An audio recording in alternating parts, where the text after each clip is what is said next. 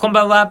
マリンバ奏者の稲垣陽介でございます。皆様ご機嫌いかがでしょうか？私はですね、機嫌は良いんですけどもね、ちょっとお疲れ気味なので、申し訳ないんですけども、今日の配信も2、3分で終わろうかなというふうに思っております。それでね、何を話そうかなっていろいろ考えたんですけども、ネタがですね、最近全然思いつかなくなりましてね。で、そんな時に便利なものがあるんですよ。このラジオトークっていうのは、お題ガチャっていうね、そういう機能がついてまして、これをポチって押すと、お題が出てくるのでね、押してみたいと思います。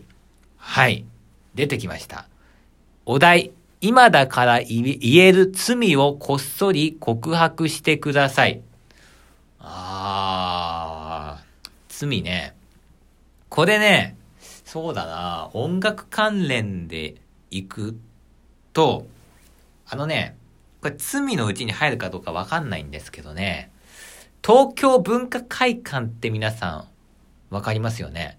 あそこの舞台裏ってわかりますかね？まあ、わからないよね。普通わからないですよね。演奏者かステマネしかわかんないと思うんですけども、その東京文化会館のね、舞台裏ってね、柱にですね、バーってすごい量のね、サインがね、書いてあるんですよ。で、で、私は、あの、そこの文化会館にね、何回か行ったことあるんですけども、えー、それはあの演奏で行ったわけじゃなくて、ステマネとしてね、舞台の裏方さんとしてアルバイトで働いてた時に、えー、そこの、わーって書いてあるサインの中に、サインをしたことがあります。で、なんだけど、自分の名前で書くのは恥ずかしかったのでね、ちょっとなんかありもしない名前を適当に作って うわーっとね、こっそりサインをしたっていう。これはね、あのー、あの、あれですね。ちょっとした罪になるのかな。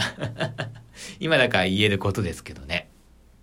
ただね、本当にね、わーって書いてあるので、今ね、もう一回東京文化会館に行ってね、その、自分が偽サインをどこに書いたのかっていうのはね、ここだっていうのはね、もうね、多分見つけられないと思いますけどもね。えー、そんなことをですね、学生時代、アルバイト中にしましたね。まあ、あの、なんでね、私の目標としては、あの、有名人になってね、そんなね、こっそりじゃなくて、もう堂々とね、東京文化会館の、あの、舞台袖のね、柱に自分のサインができるようになるっていうのが、